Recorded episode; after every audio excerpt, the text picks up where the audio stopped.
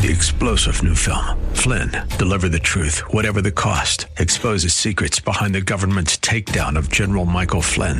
Flynn knew what the intel world had been up to. He ordered the first audit of the use of contractors. This set off alarm bells. He told the truth. He was the most dangerous person for Donald Trump to hire. They had to get rid of Flynn.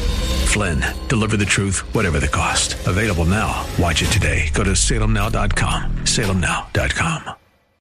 The Cal Thomas Commentary is brought to you by Values Through Media. Now, here's syndicated columnist Cal Thomas. There's an old Washington joke. How do you tell when a politician is lying? When his lips are moving.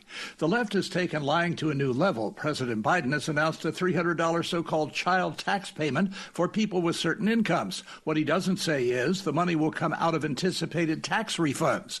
The administration tells Cubans who yearn for freedom not to come to the U.S. or they'll be turned back. Meanwhile, Mexicans and Central and South Americans are streaming across our border and getting benefits. Maybe they fear Cubans because they mostly vote Republican. Then there are the lies about Republican states trying to make sure people can vote but not cheat in future elections.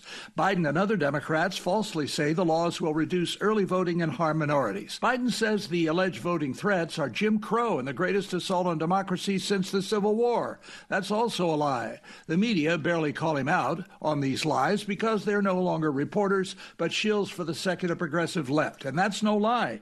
It's the truth. I'm Cal Thomas. For a free copy of today's commentary, visit calthomas.com or write us at Values Through Media, P.O. Box 373340, Key Largo, Florida 33037. That's P.O. Box 373340, Key Largo, Florida 33037. Please specify the date and subject. Your tax deductible gifts to Values Through Media help support us. Listen again next time for the Cal Thomas Commentary.